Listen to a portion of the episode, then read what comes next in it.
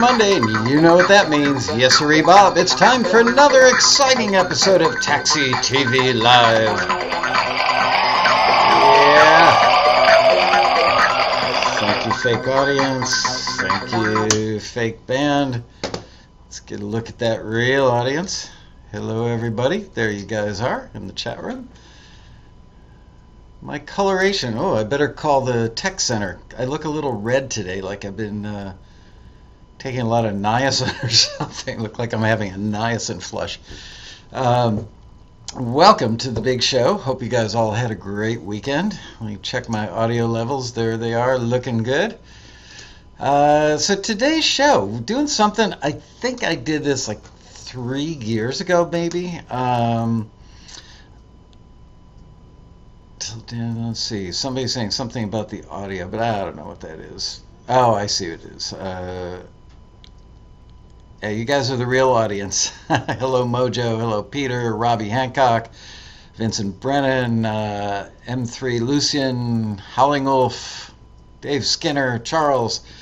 Hello to all you guys. So, yeah, I'm always giving you stuff that I've researched and uh, songwriting tips, production tips, um, tips on doing cues, largely stolen from Dean Krippaehne. Thank you, Dean, who I saw in there somewhere in the chat room. Um, and then last week I did a piece, I think I sent out a, a newsletter article or something uh, about the community and just how much the community means to me and how much the community, uh, you guys mean to each other. And I thought, you know, why don't I just have people from the community contribute? Uh, some songwriter tips, and let's see how that goes because this uh, you guys may have things that are idiosyncratic to the way you write. Maybe it, it didn't come out of a book. Maybe it only works for you, or maybe it'll work for everybody else in the chat room or in the audience. We don't know until we say it. And because we're having, um, gosh, who am I having next week? Can't think of his name. Uh, John Asher on the show. By the way, you guys have, I think I've had John Asher on the show about three or four times over the years. Remember him, the guy with the big poofy blonde hair? Um, John, his songwriting career has really taken off. He's signed to Roc Nation. Uh, he's got a Britney Spears cut, all, all kinds of stuff going on. Uh, not just a little bit of stuff, but like it, it's growing. He's gaining some momentum and it's really working. And so he's going to be on the show next week. So I thought it'd be really cool that whoever submitted the most tips for this week's show uh, gets their song reviewed by John Asher next week. What I should have said, I mean, that is going to happen, don't get me wrong, but John is primarily a pop songwriter. So I'm looking at my thing, uh, my notes for the show, and Vincent, I don't know how you pronounce your last name, Vincent Miele? M I E L E, Miele? Mie? Vincent, are you there? Hello, Vincent. Um, if you're in the chat room, let me know. Uh, but Vincent definitely took the prize for the most tips. And uh, so I'm just dying to know, Vincent, are, are, you primarily a pop writer? I mean, he can do just about any kind of music, but pop and EDM are probably his forte. Fortes. How do you say the plural of forte? Uh, it's like trying to say the plural of Prius. Are they Prii? Don't know. Anyway, uh, ah, Mojo said he saw that Matt Hurt had two credits in Connie and Carla, the latest uh, Nia Vardalos pick. Or I don't know if it's the latest one, uh, but it is one of. Um, Doug B says he submitted 101 songwriting tips. I didn't see 101. Do you put 101 tips on our uh, Facebook page? okay. Mojo says forte is the plural is pronounced the same as the singular. Um, okay. So anyway, let's just get right to it because I've got quite a lot of them, and uh, I am just dying to share these with you guys. And uh, once I've gone through these, if we still have time left on the show, you can kick some uh, stuff into the chat room as well. Um, Peter Rahill says, actually, to be correct, forte is pronounced fort, but who's counting? I don't know. Uh, there's Mary Band with the weekly video audio problems. All right, so here we go. Uh, Vincent's first suggestion or first tip is don't jump off the bridge. Uh, I think sometimes some rock songwriters, other than the best, overlook the importance of the bridge. It's the transition from start to finish and can easily escalate the time, or really escalate the time. Um, is having a bridge necessary? No, but in many cases it will fit in well. A weak bridge won't kill a song if you have a good hook, but a strong bridge can make all the difference in the world. Case in point, uh, and this is from Vincent, uh, I wrote uh, a song I thought was very good. The bridge was actually a keyboard solo. It's, uh, it's as melodic and all, but there seemed to be something missing. I still didn't really give it much thought before sharing it with a friend. Uh, that friend, who'd written a few songs himself, added four lines of lyrics and ditched the solo. The end result? It created a dramatic transition into the final chorus with a powerful vocal track and completed the song. Of course, I had to swallow some pride and give up some of the writing credit, but that's another subject. So, yes, I completely agree. Um, I know in the context of film and TV cues, Bridges not as valuable. Uh, and I would even venture to say that in the context of modern day radio pop, I personally, I could be wrong about this, but I think that there are fewer bridges showing up in songs and um, different song construction. Uh, people are taking more chances. They're using actual song forms. They're not just like writing whatever comes to them and, and kicking out these crazy forms. But the forms are, I don't hear as much of the traditional like verse, chorus, verse, chorus, bridge, chorus, and out stuff. But I would say that predominantly that is still what you hear.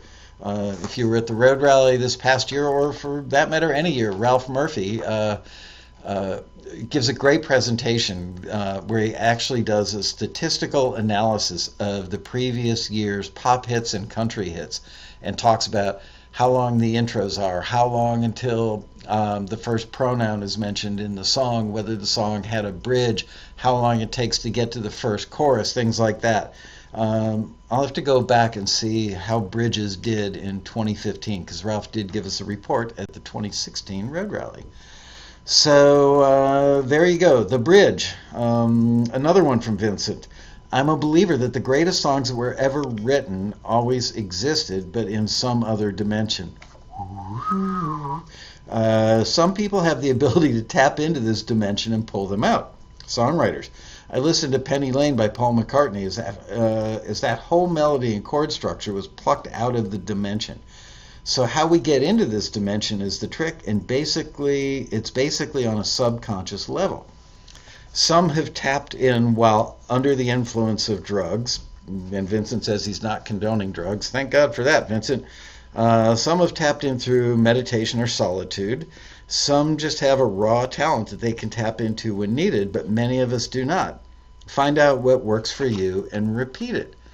Um, he goes on to say that some of the best hooks that he's come up with were while he was sleeping, just lying half asleep in bed. That's actually a hypnotic state right there when you're kind of floating between sleeping and being awake that is technically a hypnotic state. Uh, I'd wake up and hear a melody and chords in my head, but would quickly forget as I got on with my day. Uh, the key is to have a voice recorder nearby, and before you forget, sing it into the recorder. True words never spoken. Uh, it's easy now because you can do that with your smartphone. That's true. Uh, that inspiration can come at any time in a car, in a bus, whatever. But when it happens, you know that you've walked into that dimension.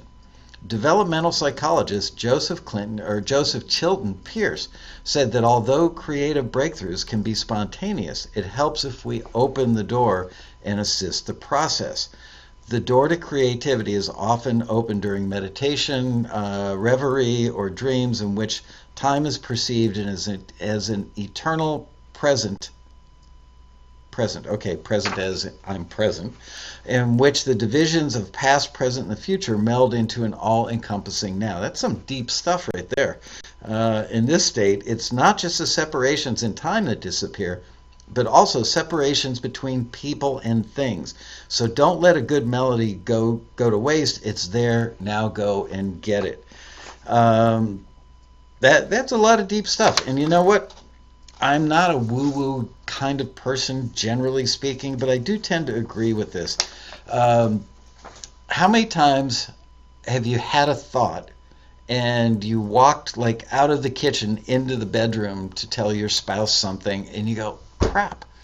Uh, I can't remember what it was that I was going to say, or why did I walk into this room? What was, you know, you leave a pair of glasses, your car keys. By the time you get to the room, you don't remember. I recently read an article that said that when you have a thought in a room that the room actually acts as a container and once that you and your brain leave that container and go to the other space that's why you forget so that probably ties into this I do my best thinking in the shower. I have a million ideas for stuff. Usually around road rally time, I start having ideas for panels. Of course, it's after I've got the schedule done. That's when I start having a bunch of great ideas for other panels.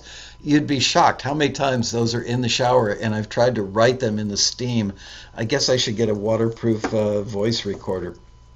And I used to have a little voice recorder, a little digital voice recorder that I kept in the center console of my car. Unfortunately, some uh, uh, what do you call him? Uh, a car parking guy, a valet guy, I think must have hijacked it uh, because one day I reached in there on the 101 to get it out and it was gone. But you know what? Try and nail those ideas. Um,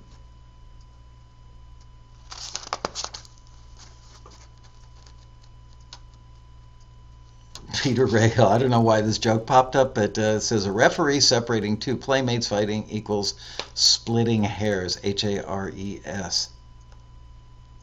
Bunnies, hairs, get it. Okay. Like Playboy Playmates. I get it. All right. Uh, okay, going on to Vincent's next suggestion. Study music. Oh, I want to add one other thing to his previous thing about greatest songs already existed.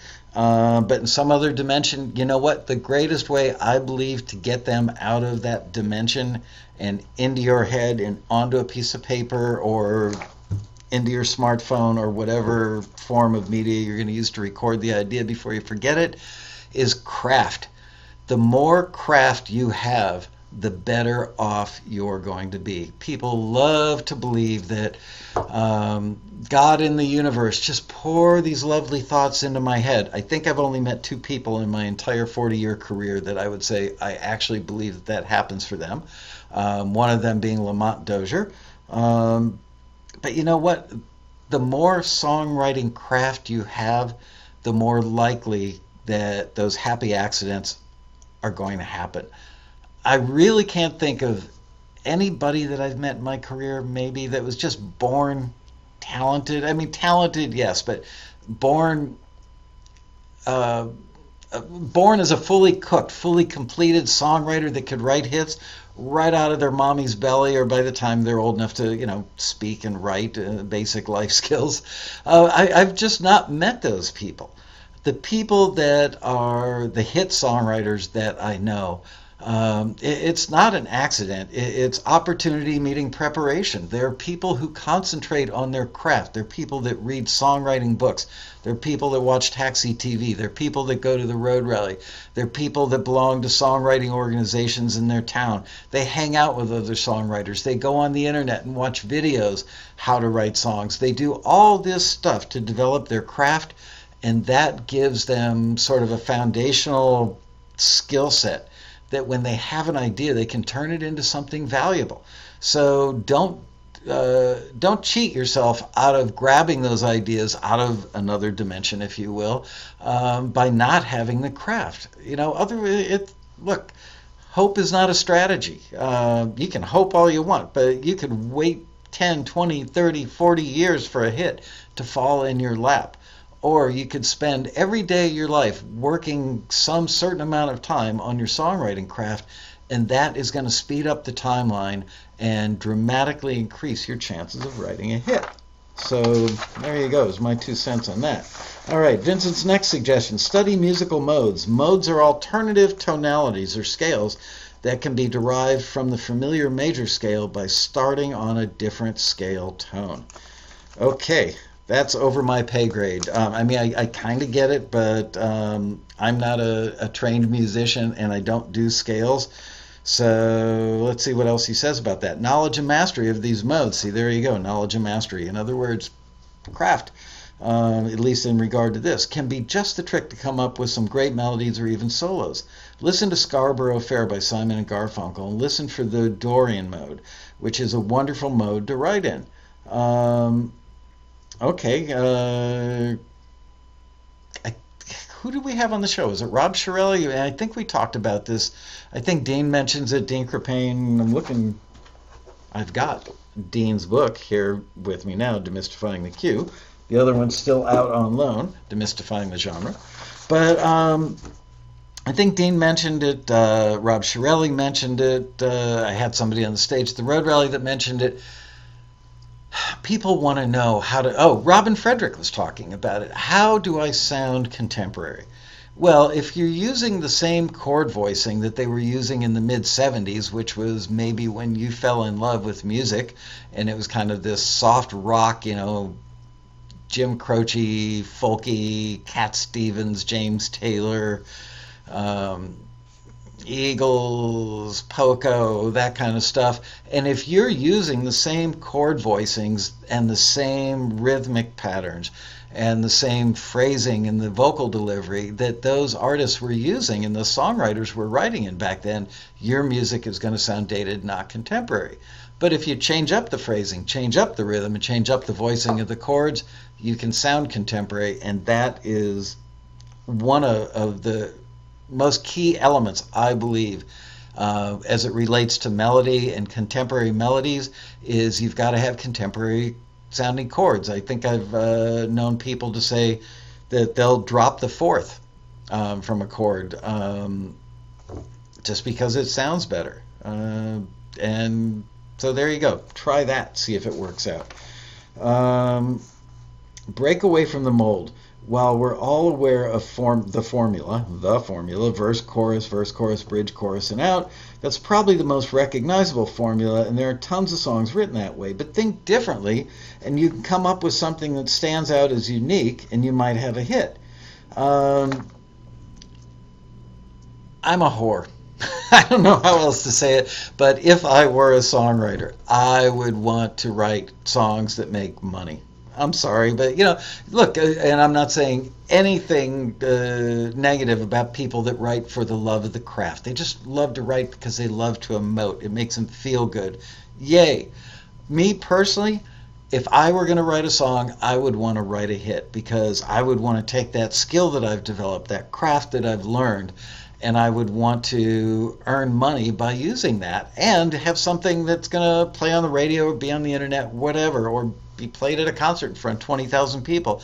I would love to be able to say, I did that. I wrote that. That's my craft. That's my art. That's my contribution from a musical standpoint.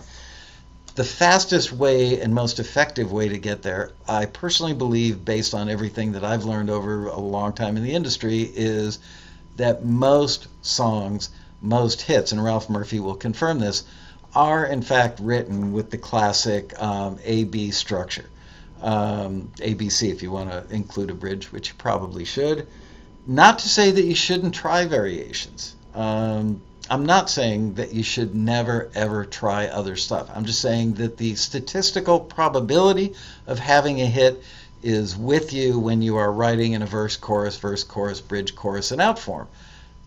That said, um, I'd say there are probably two or three other forms that show up 20% of the time. I'm guessing 75, 80% of the songs that are on the charts are in the traditional pop song form, and somewhere in the 20 or 25% um, are in other forms. Like I mentioned earlier, I am starting to see other forms show up. I'm going to take my watch off. I keep hitting the desk with it. Um, so there is my thinking on that. Um, Vincent goes on to say his next bullet point is it's all about the bass. Well, not all, but move off base off the root. I don't really understand that sentence. Move off base off the root. It's amazing what a difference in the feel of a musical passage has when the bass player plays a third or a fifth off the root. Experiment with that and it can help take the song in an entirely different direction. Ooh boy, I'm going to mention something awesome about that. Um, you guys know, many of you know, some of you know that I'm friends with Hookman, Marlon Bonds. Um, he, we've had him at the Road Rally. Uh, he and I were together in Hawaii last year at the Hawaii Songwriters Festival, and uh, he did a thing where he he came on stage, took his phone, plugged it in, and said, "Here's a demo of a song." And I think he was writing it for Christine Aguilera, and uh, it just wasn't working. I mean, everything about the song, it had numerous writers on it, and they kept working it and reworking it and working on the beats and working on the melody, working on the lyric, and it was good, but it didn't reach that A plus plus mode just yet. And then finally, they decided. I think when the original artist passed on it, um, they decided to pitch it to somebody else, and they realized that the other person they were going to pitch to uh, would need the song in another key, in a lower key, because their voice wasn't as rangy on top. So they brought it down, I don't know, a semitone, whatever. They brought it down a little bit. Um, and, and in doing so, they discovered that all of a sudden the song just moved better and had more character. And it was just as simple as just changing the key of the song.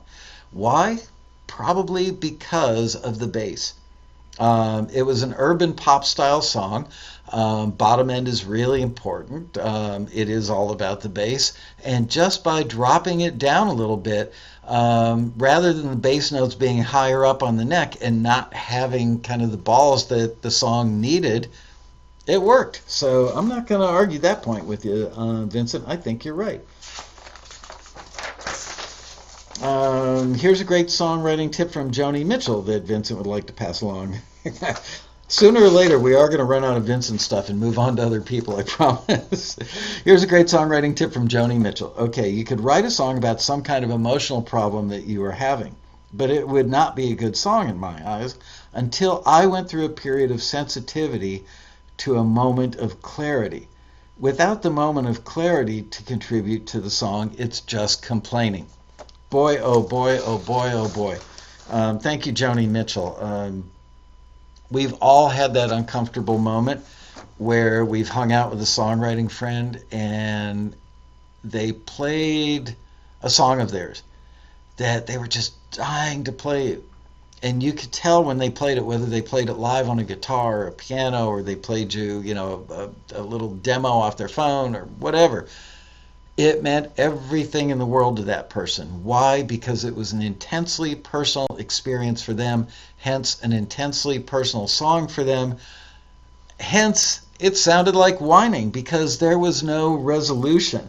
And I completely agree with Joni Mitchell that it, um, what do they call it in movie making? Uh, oh crap, uh, contrast. Definitely part of songwriting and movie making, but you know, um, you need to have a problem and a resolution. I'm not really finding the words I'm looking for here, but uh, that's the basic idea.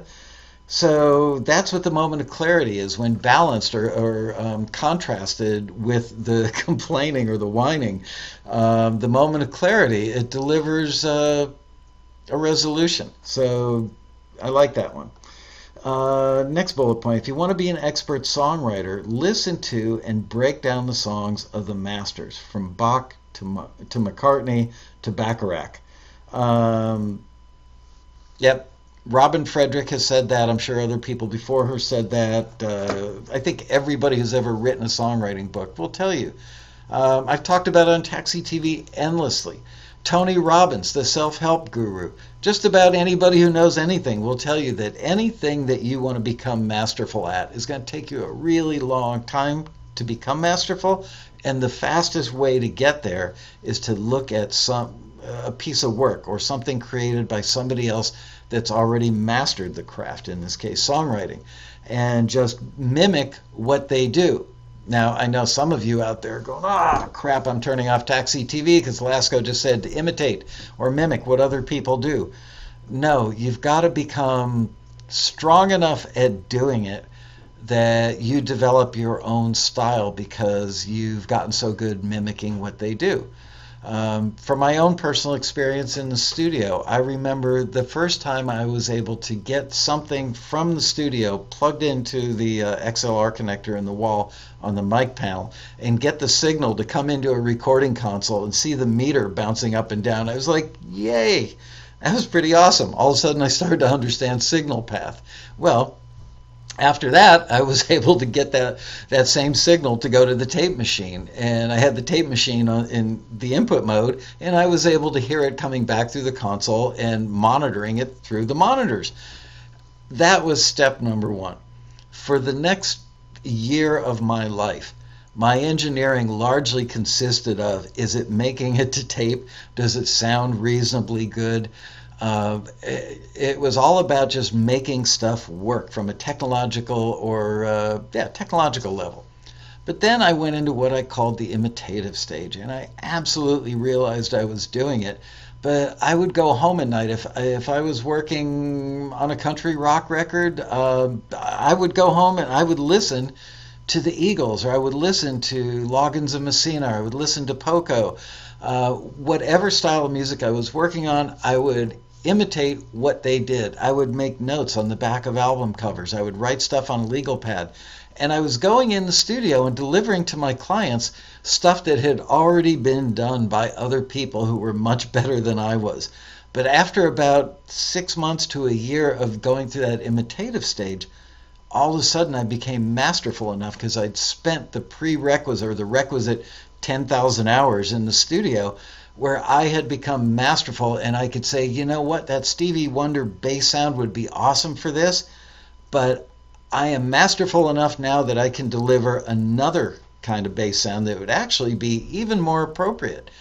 So it, it was a cumulative learning process, and I absolutely agree that you got to break down the songs from the masters to become a master yourself. A good actor studies performances of other actors to perfect their art. So why wouldn't songwriters do the same thing? Um, take the song Penny Lane by the Beatles. Look at the flowing up and down melody where most of the notes are just whole, uh, a whole half or whole step away. Uh, avoid too many leaps that make it difficult to sing. Look at McCartney's transition of B major to a B minor and how it leads to a different chord progression. That's what I'm talking about. It's brilliant. Um, listen to how uh, oh, that was for the, the, next sentence. Listen to how naturally a song goes back and forth between the B, B to A and back to B again. It's brilliant. Exercises like this won't ne- necessarily make somebody the next McCartney, but they will improve songwriting skills and perhaps invoke enough inspiration to write their next masterpiece. Craft. You have to learn craft from people that know craft and then practice it over and over. We all know this stuff, right? But do we all do it? Okay, another bullet point. The best thing about lyrics is that they don't always have to make sense. Now, you could probably get shot in Nashville for saying that. Um, they're really big on lyrics that tell a story with a lot of visual detail. But let's leave Nashville out of it for a minute. I want to see what else Vincent has to say about this people are going to put them together and try to make some to make sense of them anyway and come up with their own interpretations. Um, there are certainly a lot of songs on the radio now that are uh, use very short phrases and almost inanely simple lyrics that just like I don't know. Um, I can't even come up with a great example on the fly but you all know what I'm talking about, right? Um, stuff that is kind of the opposite of a beautifully crafted song.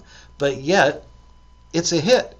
Why is it a hit? Because the melody works, the rhythm works, the vocal phrasing, and the lyrics are appropriate for that combination of other ingredients. And if you probably tried to tell a story with great visual detail over a rhythm track like All About the Bass, probably wouldn't work. It'd sound goofy, maybe even sound dated.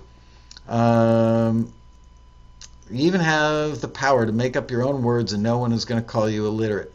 Goo goo goo, jube, doo doo, run run, etc. Don't overdo it though, it's not 1969. Thank you, Vincent.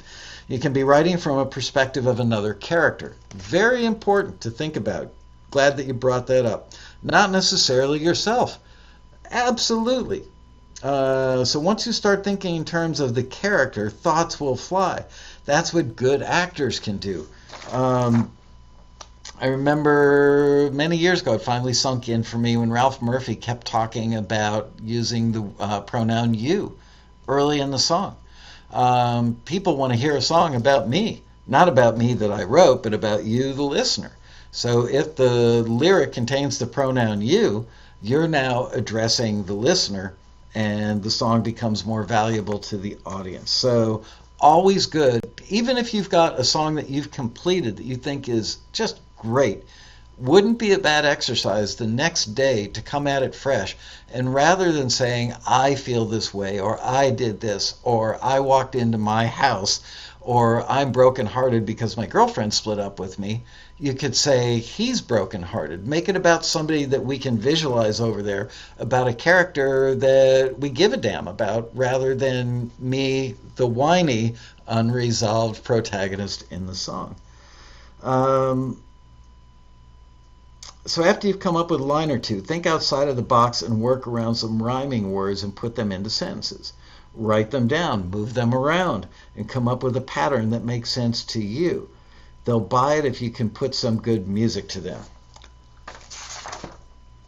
Okay, that was it from Vincent. And uh, whoever said they kicked in um, kicked in 101 songs, I don't know, but uh, Vincent clearly uh, is the winner. Um, because his his list was so overwhelmingly long, and I appreciate the effort because you put a lot of effort into that, and there was some great stuff in there. I think I'm going to give away a second song uh, review by John Asher next week, just so that other people uh, watching the show feel like they've got a shot as well. Um, these three come from Jan Bars. Uh, listen, here's the first one. Listen to one of the tracks on YouTube and turn on autoplay while you're doing the dishes or something like that. Um, I find that it helps me understand the type of melodies that fit the genre a bit better, but more on an unconscious level. Interesting that uh, both of our people who've contributed so far have talked about that unconscious thing. Uh, um, before with Vincent talking about that hypnotic state when ideas kind of flow into your consciousness. Um, and Jan talking about putting YouTube on repeat or autoplay while doing the dishes. Um, gosh, I hope my wife isn't watching the show. Um, but I like that, you know. Uh, yeah, I like it. When I'm working on a song, this is bullet point number two from Jan Bars. When I'm working on a song, I make sure to have it on my iPhone so I can listen to it in the car and on the train. Obviously, he's a commuter. My throat's dry. What does that mean? Time for a rock star. I do love that flavor, but it's just loaded with sugar. Um, so Jan uh, likes when he's working on a song, make sure that he's got it on his iPhone so he can listen to it in the car on the train. I'm curious if he wants to listen to it to actually work on it more or listen to it from a mixed perspective, I'm not really sure, but yes, certainly great to have it with you. So when you've got a minute or you've got an idea, you can go check it out again. Uh, oh, I, I, think this goes along with that. This is the next bullet point. Uh, Jan says, I write a list with things I want to change. Um, that way, my first hour back in the studio is super productive. That's a great suggestion. Yep, rather than just walking back in the studio and going, okay, what am I going to do now? Let's listen to that thing I did yesterday. Why not do a little homework so you come in better prepared for that first hour? And we all know if you have a great productive first hour, you're going to have a great productive rest of your session because it motivates you. Excuse me. And there's this week's Rockstar Burp. Thank you, Rockstar. All right. Uh, thank you, Jan Bars. Um, this next one is from Jerry Falzone. Uh, take a universal idea or ideal and make it intensely personal. So, um, I've got to think about this one for a minute. Um, take a universal idea or ideal.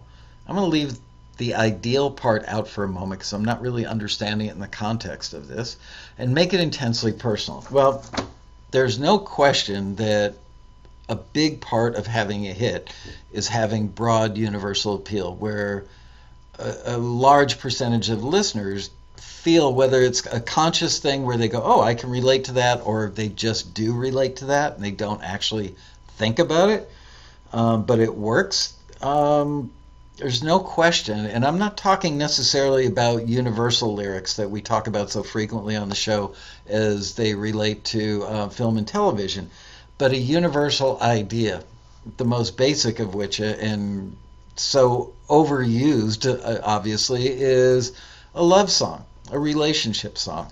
And, and one of the ways to have success with that is find a way to say, I love you in a way that's never been said before talk about a challenge. but, uh, you know, we've all had relationships. We've all had good relationships. We've all had bad relationships. We've all had new relationships. We've all had relationships that have ended. And that's it. I can count to four. Um, so what can you say about those? And more importantly, what can you say about the about I sounded Canadian.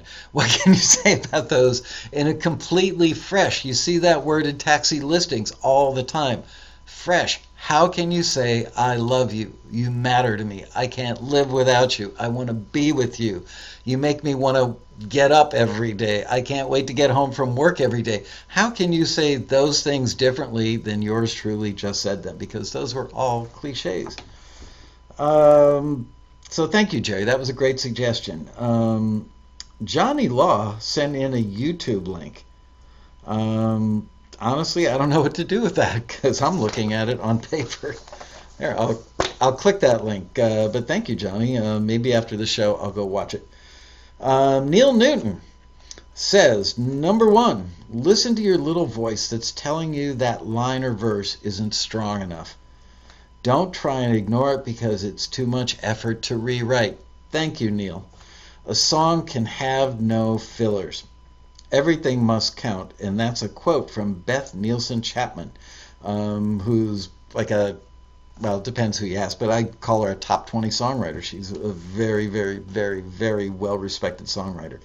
Um, you know, in Nashville, pro writers, as talented and wonderfully capable as they are, they almost always go back and rewrite and tweak and, and they edit lyrics because they will literally for the most part, and I'm talking like 95% of the time or greater, they won't leave a syllable in a line unless it serves a purpose. And the purpose could be um, it's a, you know kind of an alliterative rhythmic syllable that helps move the vibe of the song forward, gives it a little feel. Um, it could be a single word that they change uh, an and to a but can make a sentence or a lyric completely and utterly different by changing a but to an and.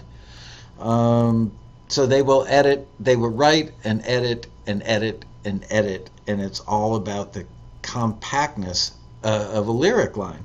So Neil says, listen to that little voice. It's telling you that line or verse isn't strong enough.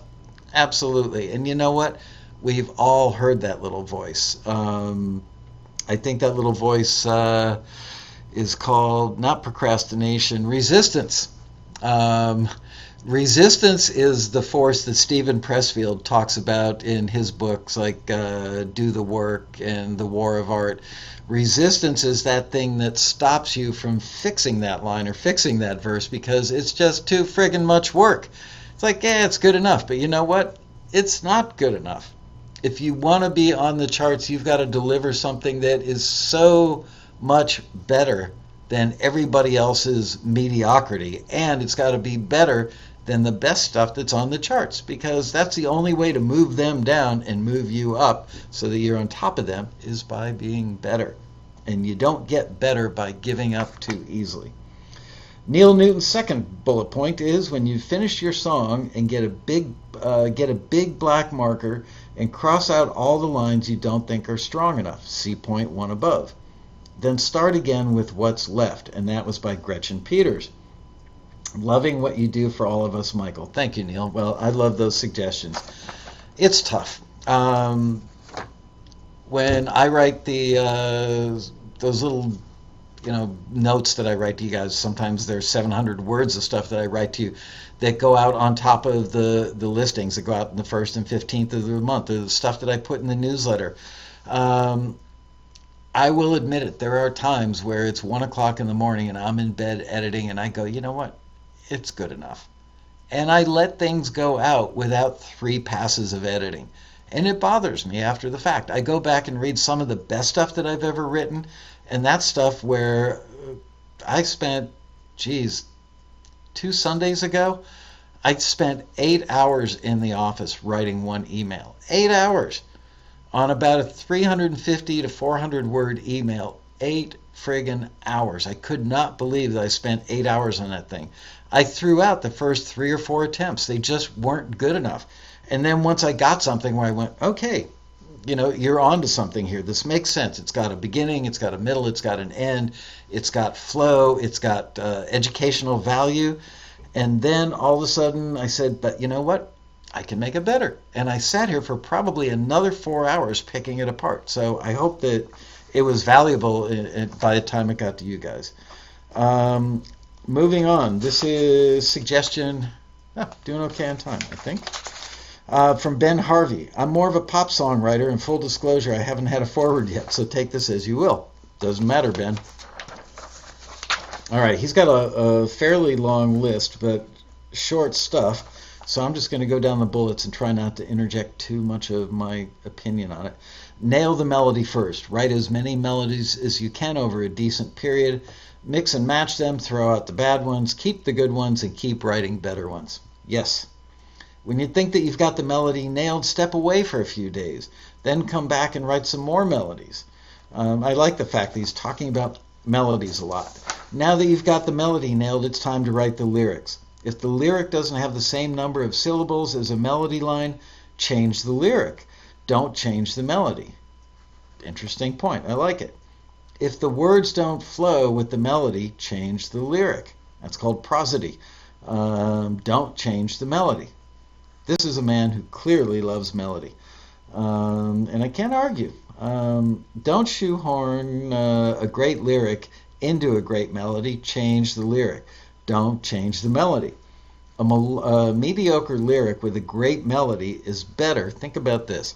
A mediocre lyric with a great melody is better than a great lyric with a mediocre melody.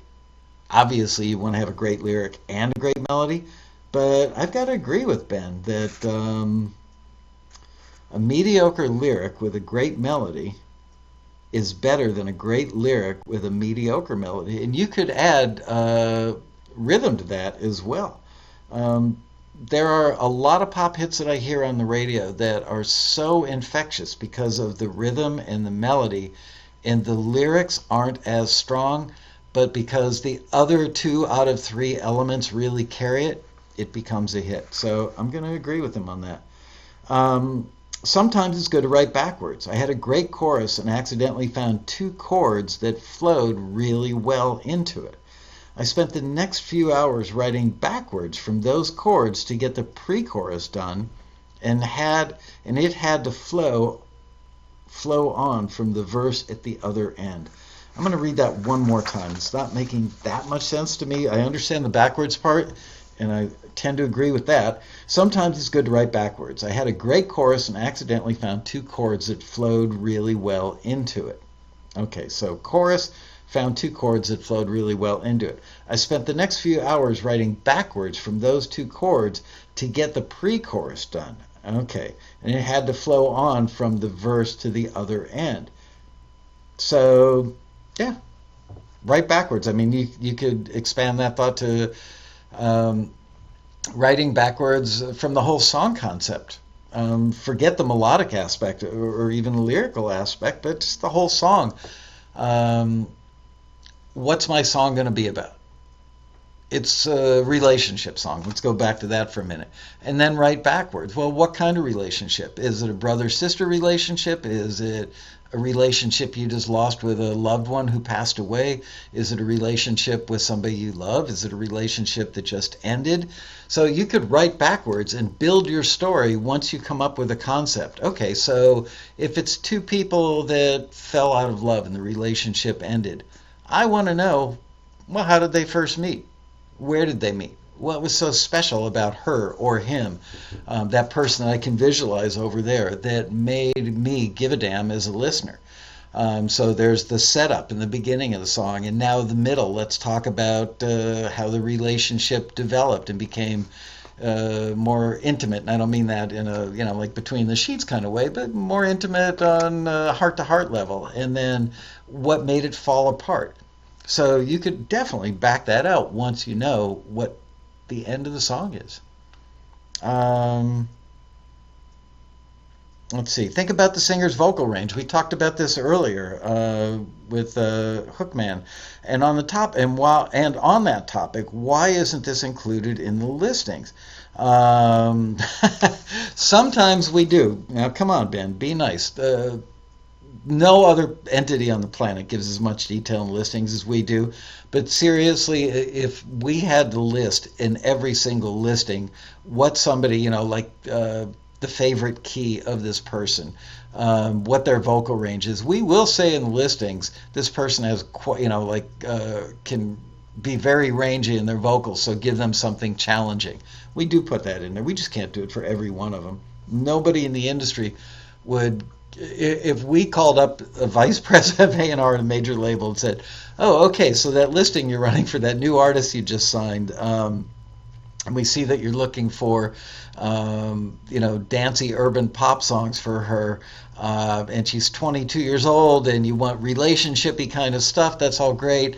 Um, what key should it be in? what's what's the highest note she can comfortably hit? next thing we would hear would be click. No, actually, the next thing we would hear would be, and then click. Um, so moving on. Uh, but I do agree. Uh, when you know the vocal range, you know what? You can almost figure it out. I'll bet you anything that if you look at, if you took the top 20, let's say, stick with, let's go by gender. If you took the top 10 female hits that are on the charts at any given time, I'll bet you that more of them than not are very close to each other in the key that they're in. And the same thing would probably be true for men. Um, people generally have like a comfortable middle range that they work in, and a lot of songs are based on that. So I'll bet you, and this is just a, an educated guess on my part, but I'll bet you that if you measured that or, or found a way. Um, somebody said, "Play a song, please." oh my God, am I that bad? That boring? Um, so vocal range. Uh, okay, the last bullet uh, from Ben is keep writing, but don't set a target of X songs per month or year. Quality is better than quantity. This is difficult for a lot of us who can't write full time while meeting the listing deadlines one hit is better than a hundred returns. I've got to say, Ben, I would disagree with you on this. Uh, I'm a big fan of failing fast and failing often uh, because you, in order to write that hit, you have to learn what not to do. You need a lot of failures to get there. So I'm going to disagree with you on that one. Um, one hit is great, but you need a hundred returns to get there. Um, I must admit I'm guilty of leaving difficult to sing lyrics in my songs because I've run out of time for listing. Um, gives an example. I'll go down like a fighter. The first three words are sung quickly and it doesn't flow well because I ran out of time. If anyone has any points on how to meet listing deadlines with limited time, I'm all ears. Um, same way you get to uh, Carnegie Hall. Practice, practice, practice. That's all it is. It, it's it's chops. It's craft. It's skills. It's doing something repetitively like a golf swing until you become great at it. Okay, um, moving on. Uh, this one is from, I believe you pronounce this person's name Keepa, K E P A, Keepa Freeman. Um, songwriting tips that have worked for me. Uh, number one, after coming up with a hook, draw through this. I read this one earlier, and I like this. Um, after coming up with a hook, draw three boxes on top of each other and put the hook at the bottom of each of those boxes. Now, write the basic message part of the story, the development of the idea, etc., that you're going to write leading up to the hook as your song develops basically the message of your two verses. So you got it. Uh, you're putting in three boxes. At the bottom of each box, you know, let's say that's a box. Make that a box. Write the hook right there. That way you have a place to write in your story. It makes sense. I like it. Um, make sure the idea in your hook is growing throughout those three boxes and make sure your verses and bridge stick to the messages in these three boxes. And that, he says, was adapted from Pat Pattison. Uh, Pat Pattison is a professor of lyrics at Berklee School of Music in Boston. He speaks at the Road Rally. His books are probably the best single topic books on lyrics that you will ever read. I guarantee that they will give you a headache because they are so incredibly good. You have to read stuff like three times. Absolutely worth it. Pat Pattison is a genius when it comes to lyrics. Read his books. Um, number two, use action uh, action words, colors, and visible objects to make abstract ideas turn into lyrics your audience can feel. Her words hurt me, as an example in quotes, should be her words cut me like a red hot knife and that he gives credit to Robin Frederick, our one and only uh, homie girl, Robin Frederick. Uh, so I love that. Use action words, colors, and visible objects to make abstract ideas turn into lyrics your audience can feel.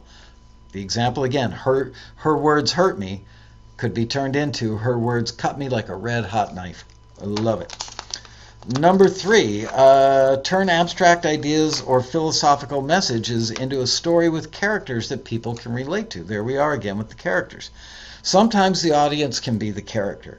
See John Mayer's daughters um, say and Waiting on the World to Change for examples. And he also credits Robin Frederick with that one.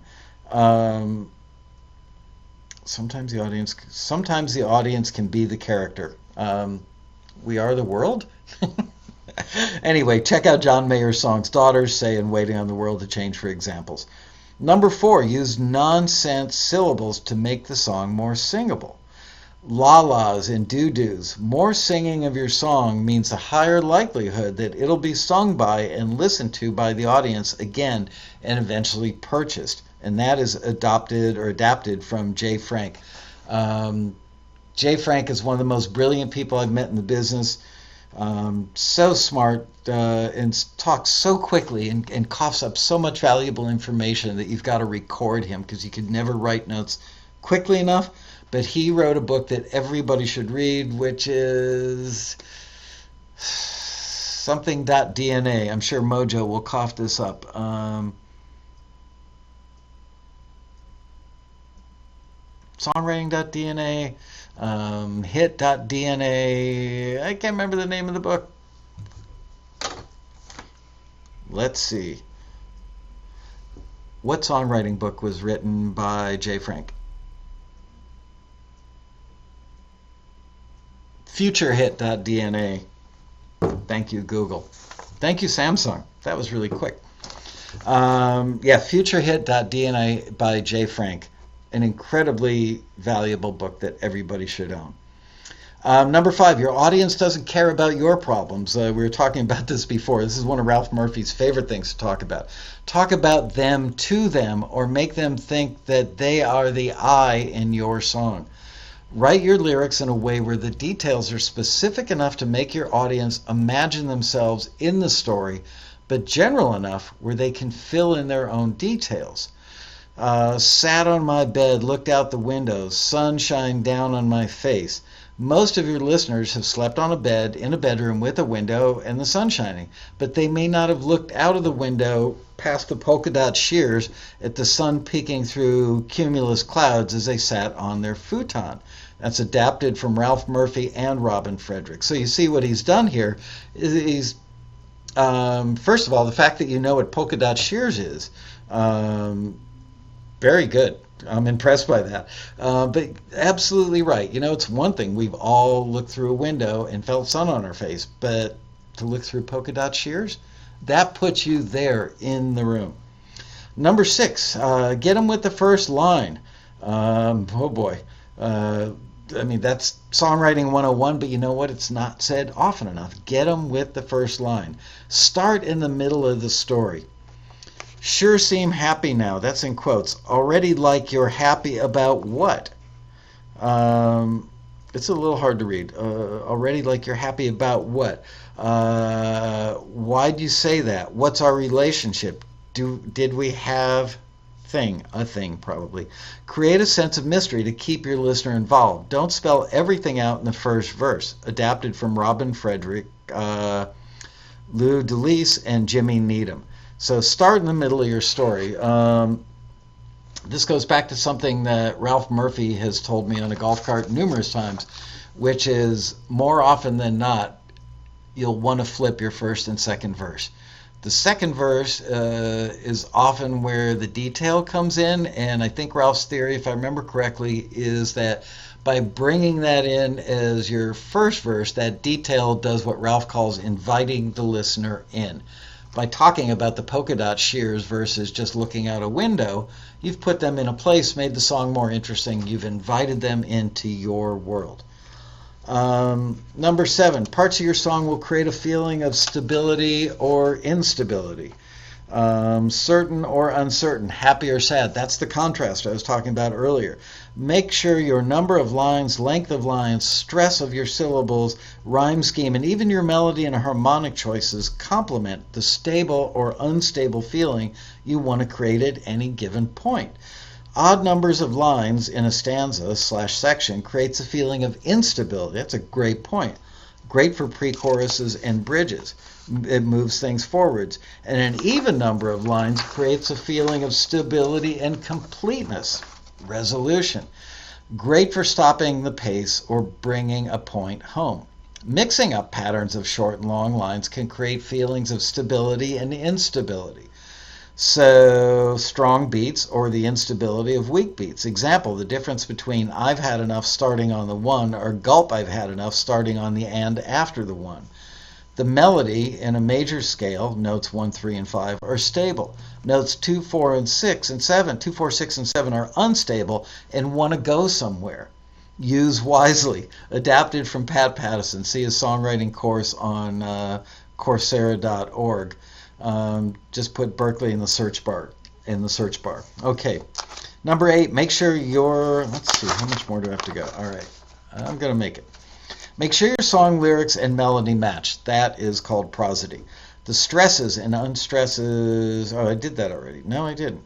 Um, the stresses and unstresses of your melody should match the stresses and unstresses of your words when plainly spoken. I think you could supplant uh, accents maybe with stresses and unstresses. Um, stressed, well, I see. Stressed syllables should be on the downbeats or even more so the strong beats, uh, one and three. Unstressed syllables go on the upbeats or weaker beats of two and four. Adapted from John Braheny and Pat Patterson. Pat Pattison. Take his course. Yeah, yeah, yeah. We read that already. Um, Number nine, go and study the following books, mostly available on Kindle. Um, I'm going to read, I've mentioned all these, I think, already, um, but not the Pat Pattison books by name. Writing Better Lyrics by Pat Pattison. Uh, Songwriting Without Boundaries, Pat Pattison, by Pat Pattison. Shortcuts to Hit Songwriting by Robin Frederick. Shortcuts to Songwriting for Film and TV by Robin Frederick. Murphy's Laws of Songwriting by Ralph Murphy. The book. Murphy's Laws of Songwriting, the book by Ralph Murphy, and Future Hit.dna by Jay Frank. Um, also, I've got to give respect and love to the late John Braheny. Before I knew there was a taxi, he was my first songwriting teacher by way of the craft and business of songwriting. Hopefully, this is helpful. Um, from Keepa Freeman, who's got a PhD in taxi TV. Thanks, Keepa. Um, great stuff. And I'm glad to see that you've read all those books and that you've recommended them all. Okay, heading into our last page here, and then I'm going to start hitting you guys up in the chat room in the last half hour. Richard Bowen's first uh, bullet point is My favorite trick is to write a new set of lyrics using the chords from another song and change the key, forcing me to sing a new melody. So let's read that one more time. Write a new set of lyrics using the chords from another song. So basically, ghostwriting, which uh, almost all these people that have written these amazing books recommend, and change the key, forcing me to sing a new melody. Makes sense. Um, not ghostwriting. Uh, what's the word I'm looking for? Ghost. Uh, you know, where you take an existing song. I think maybe ghostwriting. I can't think of it. Uh, if you've got a lyric in your song that you think is the greatest lyric ever written and will cause peace on earth, take it out. You're probably being too clever by half. I love cliches, and no one will understand it. If you've got a lyric in your song that you think is the greatest lyric ever written and will cause peace on earth, take it out. You're probably being too clever by half. I don't understand what that means, and no one will understand it. But yeah, it's true. You know what? Um, speak in plain English. A lot of times, trying to be clever gets you in trouble. Um, you may get it, but your audience may not. All right, if you've got a killer hook, make the first line of your song. Uh, if you've got a killer hook, make it the first line of your song and try topping it for the chorus. Woohoo! I like that one. Write a song using the same using the title of another song. You can't copyright a song title. Works especially well if you've never heard the song with the title that you're borrowing.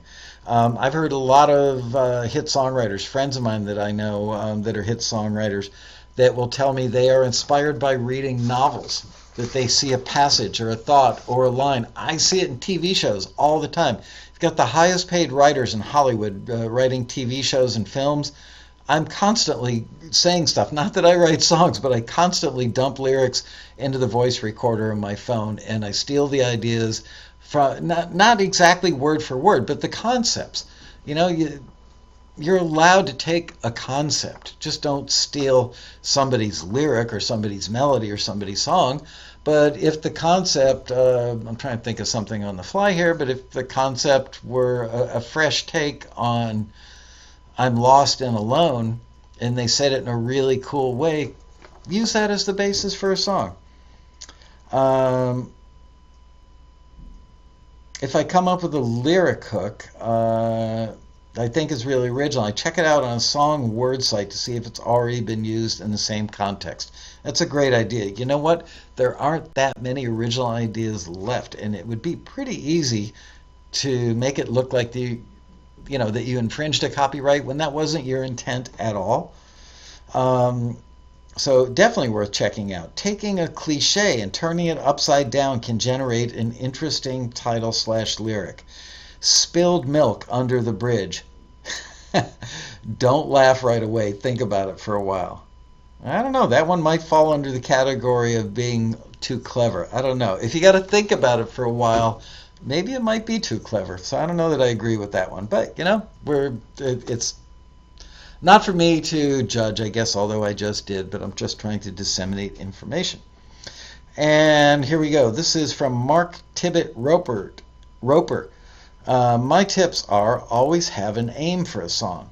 Um, whether you want to sell it to Taxi, you don't actually sell songs to Taxi, but I think he means pitch it through Taxi. Uh, to entertain, whether you want to entertain family, friends, or just post on YouTube, might sound obvious.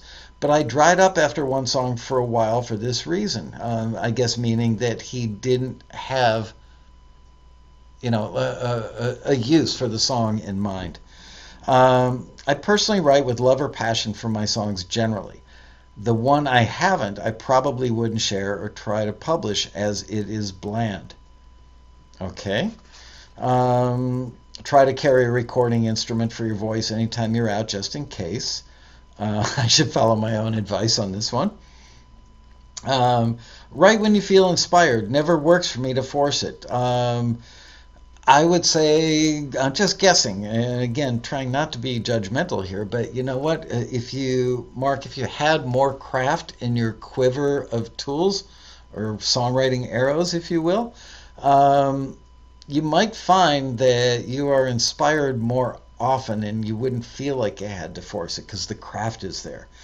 Um, he says he rec- he uses a brilliant little program called Chord Pulse to test my songs before doing anything else to them.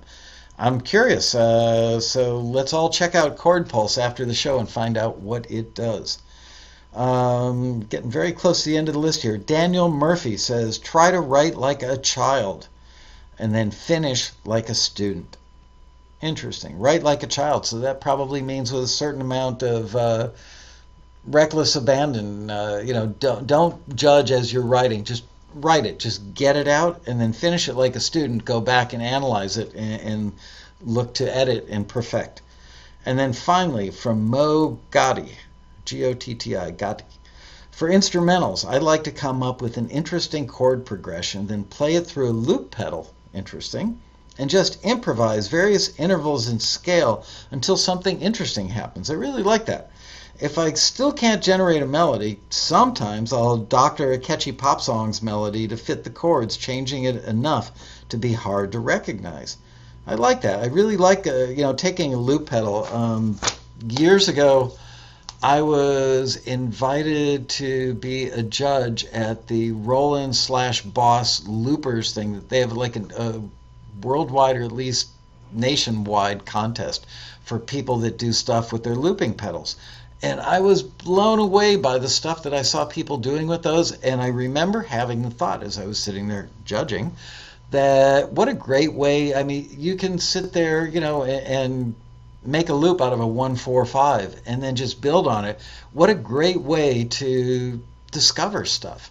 You don't need to even pull out Pro Tools. You don't need to um, sit down and record anything. You're just looping on, you know, adding stuff chunka chunkas on top of a 145 that you've looped, and God only knows what'll come out of it. So I like that. All right, let me grab a swig of Rockstar, and uh, then let's start taking some from the chat room.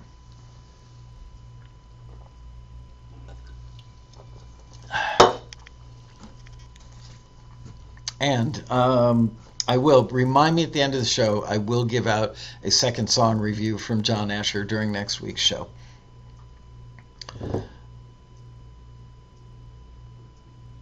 Roland Boss Looper sounds like a ladies roller derby team. Okay.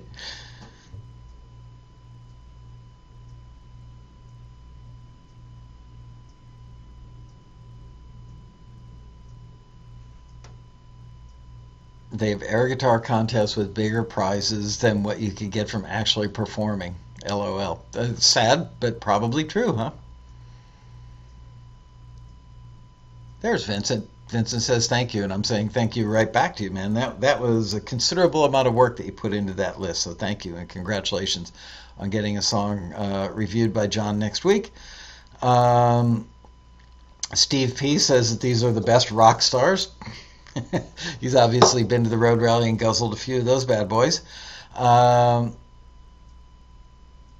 I have a good friend that started the Y2K Loopers Festival in Santa Cruz, and it's still going strong. Great. Um, Peter Rahill says the road rally was great.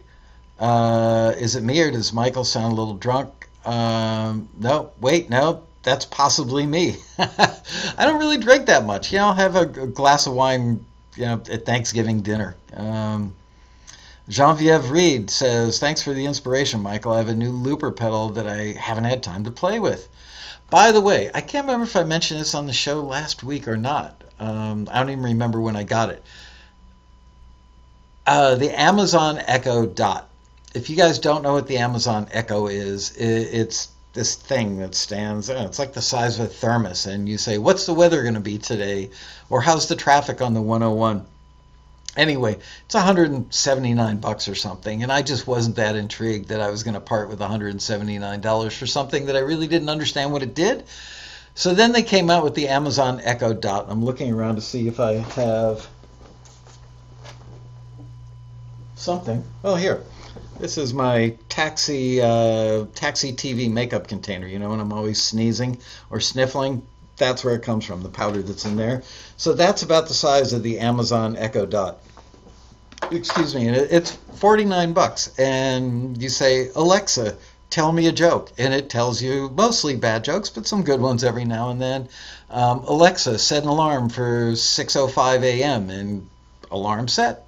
Um, Alexa, how's the traffic? How's the weather? there are a million things, and it's constantly learning based on what other users are asking of it. And you can use it. We've got it hooked up to um, a, a, light in our bedroom. And you say, Alexa, bedroom light. Poof, on goes the light. Alexa, turn off the light. Poof. We don't even have to get out of bed to turn the light off anymore. So pretty darn cool. Um, I saw a question go by. how important is proper rhyming when submitting to taxi? Some people are sticklers for proper. Um, you know what, Polly? I, am not really sure how to answer that question.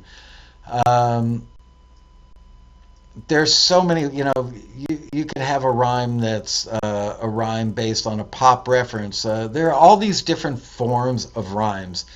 Um, I don't think anybody is necessarily a full on stickler for a proper rhyme, but if they're saying your rhyme's not working, that's just them saying that it's just not working. Um, by the way, if you haven't checked out, um, oh gosh, uh, software, songwriting software that I love, that I've recommended uh, on the show so many times, um, Master Writer. If you want to take yourself far beyond what any rhyme dictionary can do or any rhyme website can do for you, check out masterwriter.com. I don't get paid to say that. Full disclosure, they do sponsor the Road Rally, but I would never recommend anything to you unless you know that I totally believed in it. And I have seen so much evidence that it is far, far, far better than any rhyming dictionary um, or any website. So there you go. Um,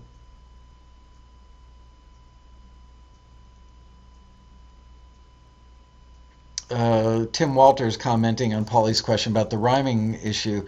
Uh, he says that at the mentor ses- session last year, one of the screeners said that if he saw a perfect rhyme, he'd be inclined to return the song just for that. Too old fashioned. Um, frankly, I'm a little surprised. I, I, look, nobody, I can't imagine a screener. Maybe the screener was drinking at the mentor session but they don't work that way. The screeners don't sit there and hear a song that's amazingly good and go, oh crap, there's a proper rhyme, I'm going to return it. They just don't do that. Um, they may be less impressed by the song because the rhyme was so proper and unimaginative that it was cliche in its use, but screener's not going to do that. Um, Paulie says he's got an Echo Dot. It's awesome. Um, Mojo says Digitech makes this great thing for solo performers. Uses an SD card and it does multiple loops. Good to know. Um, wow. Songwriting tip from uh, Fuller Music: Inspiration is not elusive. It's often hiding behind discipline and hard work. That's what I'm telling you. Craft the discipline and the hard work. Develop your craft, and the inspiration comes much easier when you've got the craft. Um, Robbie Hancock says, I use the Boss RC20 loop station, have for years. Had an incredible amount of ideas uh, for songs using it from both live shows and at home while practicing. Great to know. Um, Polly said, I just triggered as Alexa. Alexa, tell Polly a joke. I was downstairs the other night and hollered upstairs, Alexa, turn on the light. And all of a sudden, our bedroom lights went on. Ken DePotter said I just activated his Echo too. Pretty damn funny. Um, Google has something similar. They do. Um,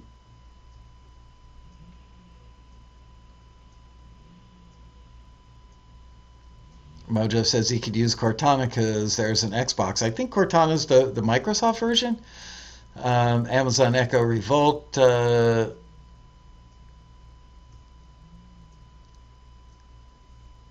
Tim Walter says, "Good question, uh, Polly at the mentor." Say, yeah, saw that one already. Um,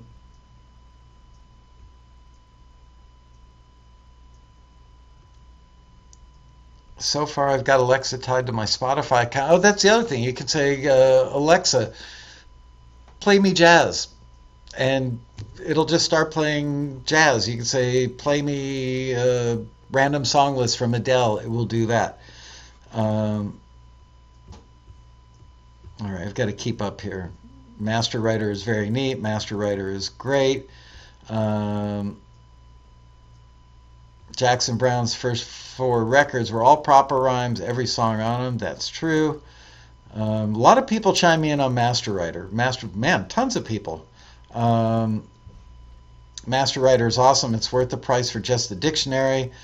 Um, oh, th- this is a great comment from D89675.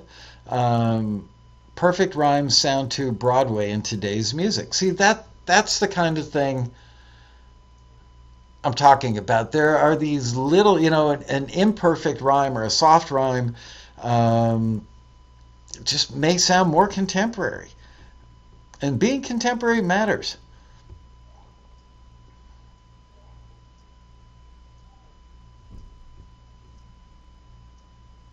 Um, Robbie Hancock says one of the best tools I use while writing on a daily basis is Rhyme Desk. It's brilliant and handy while you're in the groove in the writing process. Also has a near rhyme option.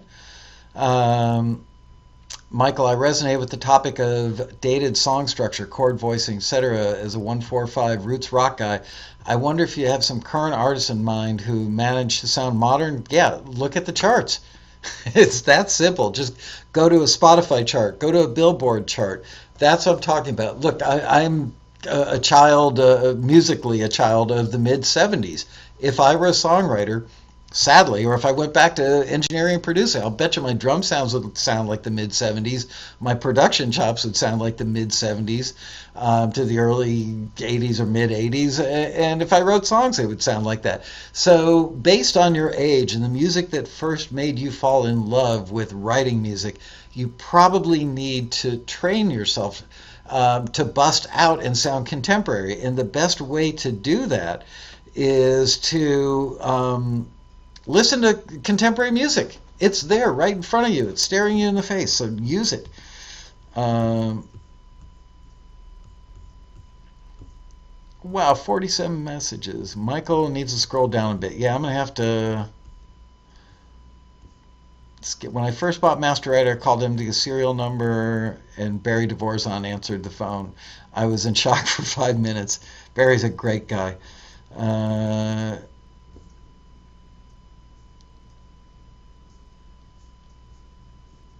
Alexa, ask pitch pipe to play high E. Interesting. I didn't know you could do that. Oh, you can adjust the volume. Um, Michael, if you only had enough time left to get one songwriting tip, what would that be? Uh, do you mean to give one songwriting tip? What would my favorite be? I think I just said it. Um, listen to contemporary music it's not going to do you much good to become an incredibly great songwriter of material that sounds like it's dated. There is some market out there for it. Unquestionably, we've had taxi members that have gotten their stuff that sounds dated or was recorded back in the 70s in TV shows and movies that are from that era. More often than not, whether it's instrumental cues or it's songs for, you know, a, a TV show or a film or whatever, or radio, um, you want to be contemporary. I've talked about this so many times before. Fashion, right? We don't walk down the street um, today with a pair of two tone wingtips or, or two tone saddle shoes. Um, that's not fashionable right now. Um, so just like fashion changes, and it's funny, songwriters don't question changes in fashion or in furniture or in paint colors for your walls of your home. There's so many things that we don't question, yet songwriters say, hey man, this is what I do. Too bad the industry doesn't like what I do. It's not the industry. Uh, well, it's the industry being driven by what the public asks for. So you can complain about it all you want, but it's what people want to hear. Um, Mojo Bones song number one tip would be keep working. Don't give up. You can always learn more. By the way, Mojo, I was on your site the other day. I can't remember why. Maybe I was on the forum and I clicked over to your site or something. Um, gotta say, love your blues guitar. You are really, truly a master. Um,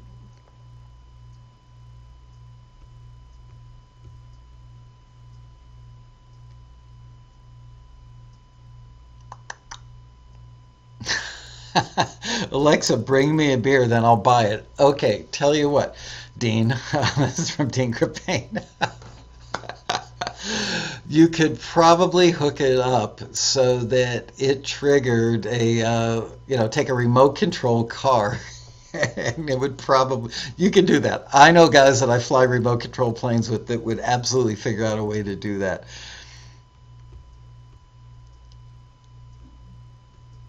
um, trying to keep up man you guys are typing in some stuff so quickly uh,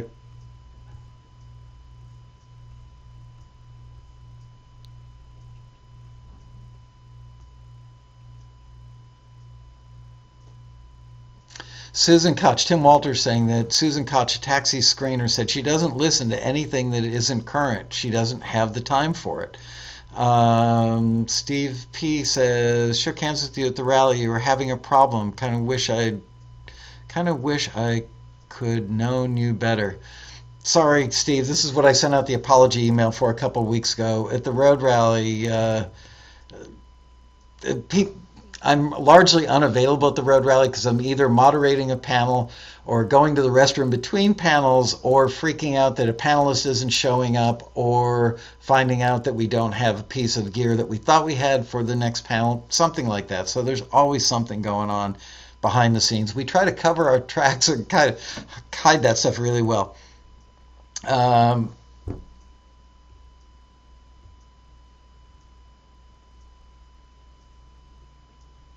trying to catch up to you guys again. Um, there's nothing better than listening to current contemporary music or watching current television or films to fresh up your contemporary chops. Absolutely. Think like a director when you're writing a song. Stick to one emotion. Yes, Robbie, absolutely. Stick to one emotion because you're not scoring an entire show or an entire film. Um, or if you're doing, you know, radio and records kind of music, you want the song to have one emotion. People don't want to be taken on a roller coaster. Um, I like to watch seasons of a show in a short period to hear how placements work in that show. I did that with Grey's Anatomy. Currently watching back to episode, back to back episodes of something. Um, got cut off. Um,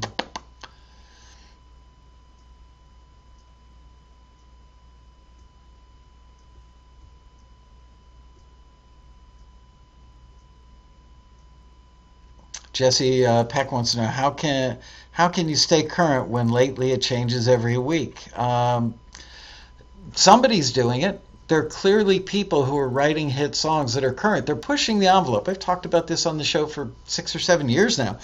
Is anything that you're listening to today that's on the radio today, that's on a chart today, was probably, in all likelihood, created a year and a half or two years ago, especially for a new artist. There's a cycle, a marketing cycle, a launch cycle that they go through before something gets to radio um, and it becomes familiar to you because it's a hit.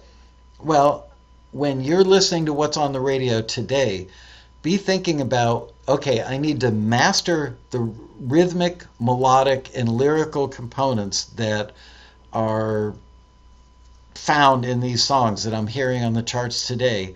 And then what can I do to push the envelope a little bit by 10% or 15% into the future? Not make it so wacky that it still couldn't be played on that chart today, but what can I do to make it not sound dated a year and a half from now? That is a challenge, and boy, if you can do that, you will become a masterful hit songwriter. Um,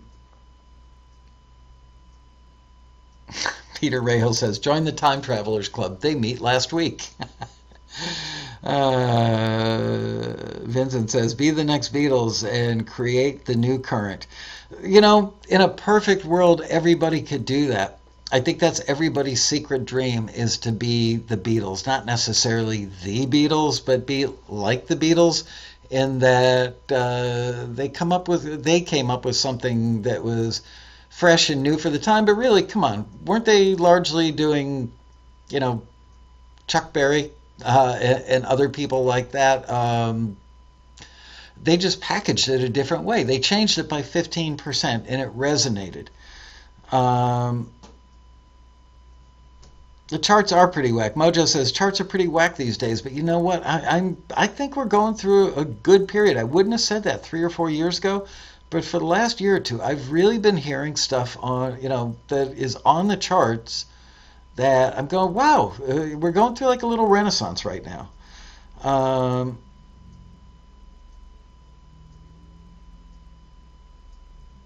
Genevieve says, great show, Michael. Thank you, Genevieve. Um, marketing cycles and expectations about how long time stuff takes could be next week's topic. Marketing cycles and expectations about, oh, you know, let me make a note about that. Where's my trusty pen? I don't know if I could do a whole show on that, but I'll think about it, how long stuff takes. I'll tell you what, managing expectations, there's nothing more heartbreaking than a new taxi member who gets a forward and they have that revelatory moment. It's like, holy crap, I finally got through. I got something forwarded. And then tick, tick, tick. It's like, you know, Chinese water torture. Um, just waiting and waiting and waiting because they expect that in their mind's eye, they think that there's this person on the other end um, that's getting their file of their song or a CD or whatever form of media it's going to them in and uh, in, in, their mind's eye because um, it's going in a file from us. Um, and they, they can see that person getting it and, and they're visualizing that happy moment when the industry person goes, This is it. This is exactly what I need. I love this. This is great. But the truth of the matter is, they're not sitting there waiting for that music most of the time. Some of the time they are. They're in an emergency situation and they need it like right now. But more often than not, they are looking for something and they'll get to it in a day or a week. Sometimes it might be a month or many months because they're building a collection of a certain type of stuff. They may run the listing with us for, you know, bombastic. Uh, I don't know, bombastic orchestral hybrids. Okay, um, and they know that they're they're trying to get a collection of 20 or 30 of those pieces to put in their library but they're not going to like jump up and down and make the phone call as soon as they get the first one. They're going to drop it in a file folder on their desktop. And once that file folder starts getting pretty full or they've they may have a timeline. They may have a release date, a calendar set for when they're coming out with stuff. That's when they'll act on it. So I know that it's torture for you guys. I know it and I feel badly. But that's the way the industry often works. Um,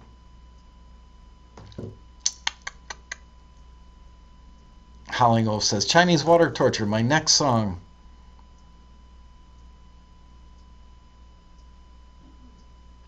Tim Walter says, uh, even a deceptively simple song like I Want to Hold Your Hand and vocals by John and Paul that varied from harmony to unison, etc., completely throughout the song without a predictable pattern.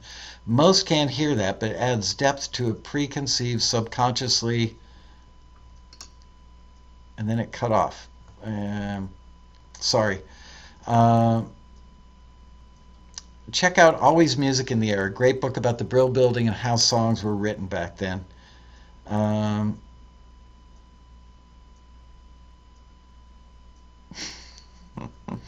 All right, we are coming to the end of the show. I'm giving you the two minute warning. Uh, we're just about there. And I would like to award I've got to do a little count here to figure out who the other person is that is getting uh, their song listened to by John Asher next week. Um, that would be Keepa Freeman. Woo. Yeah. Almost a tie. Um, going back to Ben Harvey.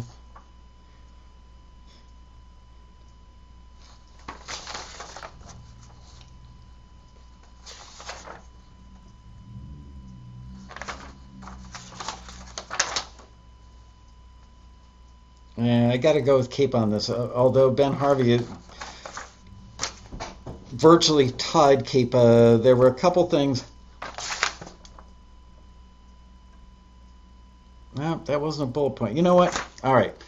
Keepa Freeman, Ben Harvey, and Vincent, all three of you people. Um, Vincent, me. I want to pronounce your name right. It's spelled like the vacuum cleaner company or the appliance company. Me. I can't pronounce the name of our vacuum cleaner at home either. Anyway, you get the idea. Vincent Miele, M-I-E-L-E. Um, I want you guys to mm, before Friday of this week pick your favorite song that's closest to pop and something contemporary, if you would please. Um, or if you've got EDM, uh, anything electronic, um, John Asher is great at that stuff as well. And send it to Laura, L A U R A, Laura at taxi.com. And then Laura will give them to me, and we will listen to them on next week's show. And one of the things I want to spend a lot of time with John Asher on is how he's made it. I mean, he, he's not a millionaire yet. Um, you know, in his mind, he's not that successful yet, but he has become. Uh, you know, he's signed by Roc Nation, and uh, he has writing meetings with uh, A-list writers, and he's working on A-list projects. And so, how did that happen? I, I forget where he's from, but I, I want to say like Michigan or Indiana, somewhere in the Midwest. Um, and he rolled into town X number of years ago, and lo and behold, here he is um, making it. So I think that his story, first of all, he's a really nice guy. A lot of you folks have seen him on Taxi TV, many of you have met him at the Road Rally. And I think his story will inspire you, if not educate you, on this is what you need to do if you want to be a hit songwriter and uh, have great stuff happen for you. So, with that, I will bid you adieu until next week for another exciting episode of Taxi TV. Bye, you guys.